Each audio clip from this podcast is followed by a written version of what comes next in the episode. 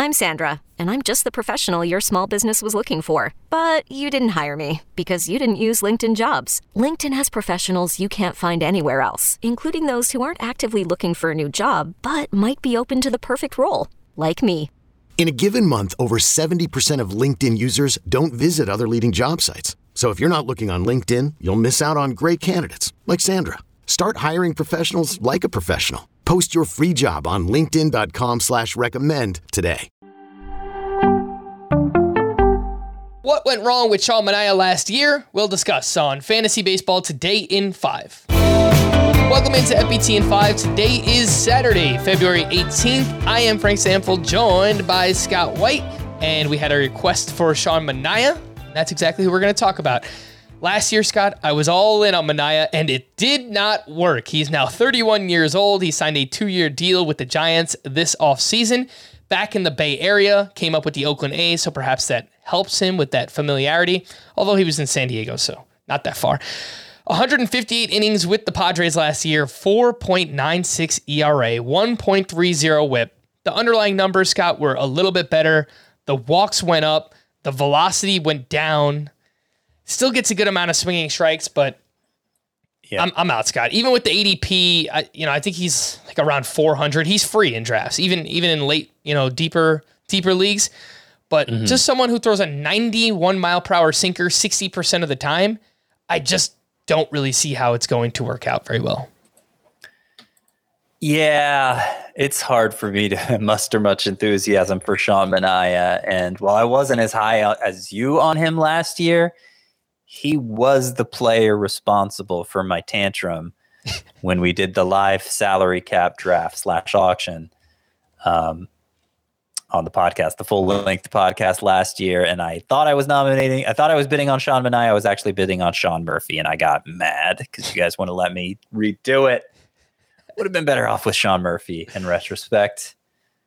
Anyway, yeah, it's just like you look at Sean Manaea's career track record here. Uh, 2021 looks like the outlier. It was the outlier in terms of how hard he threw, and it was the outlier in terms of the results he got. Certainly, the outlier in terms of how many strikeouts he got.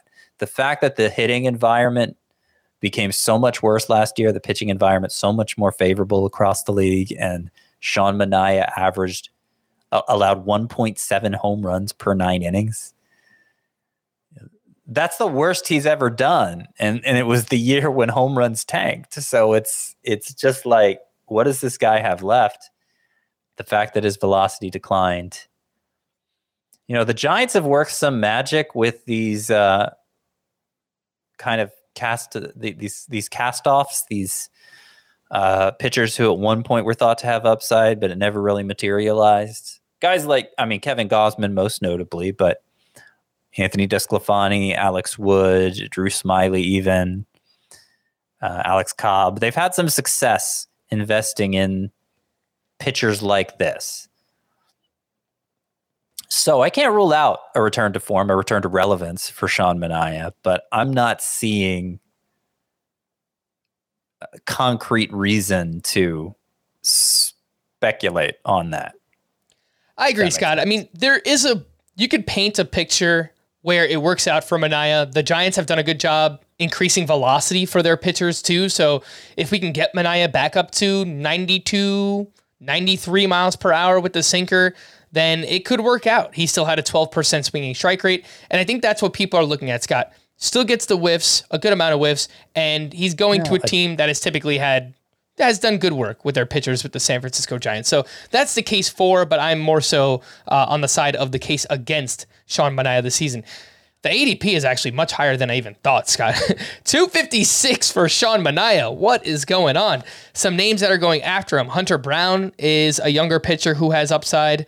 Uh, Ross- I've never seen that in a draft. I've never seen Sean Manaea go before Hunter Brown. Yeah, he's going around names like Tyler Mahle, Sonny Gray, Nathan Eovaldi. I still think has some upside if he can stay healthy with yep. the Texas Rangers. Uh, Trevor Rogers yep. is going after him according to ADP. I, I think we'd pretty much have all rather have all those pitchers, right, Scott? Yeah, all of those pitchers I would take over Sean Manaea. Gosh, who who else? Like, let me see. Somebody Well, going way after him. we just did- prefer. We just did an FBT in five on Hayden Wesneski, right? So him and all those young pitchers are also going after Manaea. Drey Jameson, Roansy Contreras, uh, Brayan Bello is going after him. Mackenzie Gore is going really late in drafts too. Kenta Maeda is Yeah. coming back from Tommy John surgery. Like, I think I'd rather have take- all those names. I, I agree. I'd rather shoot for the upside than like I, I mean we're talking about oh maybe Sean Manaea can return to 2021 form. He had a 391 ERA in 2021. It was his best season. It wasn't the lowest ERA he's ever had, but if if if what was overall his best season was still nearly a 4 ERA, we're not talking about a, a particularly high ceiling even if things go really right for Sean Manaea. So it's I, I see him as I see him more as a deep leagues inning eater who could end up becoming a, a, a serviceable 12 inning, uh, I mean, 12 team option again. But I'm not counting on it.